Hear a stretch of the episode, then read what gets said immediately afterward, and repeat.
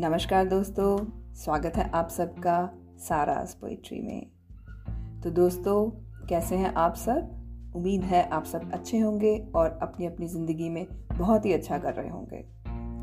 तो दोस्तों, आप मुझे एक बात बताएँ। बदलाव किसको पसंद नहीं?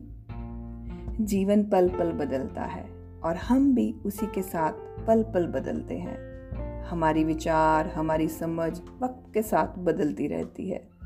तो मेरी आज की कविता का शीर्षक भी यही है, बदल चुकी हूँ। बदल चुकी हूँ मैं ज़िंदगी, मुझे न ढूंढ तू अब।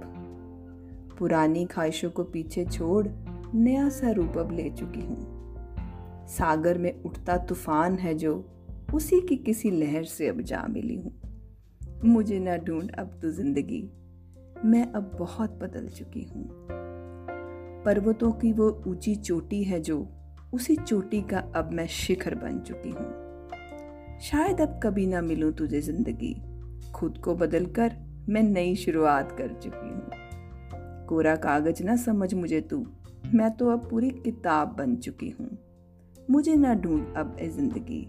मैं बहुत बदल चुकी हूँ। मैं बहुत बदल चुकी हूँ। तो सच में जीवन बदलाव का ही नाम है।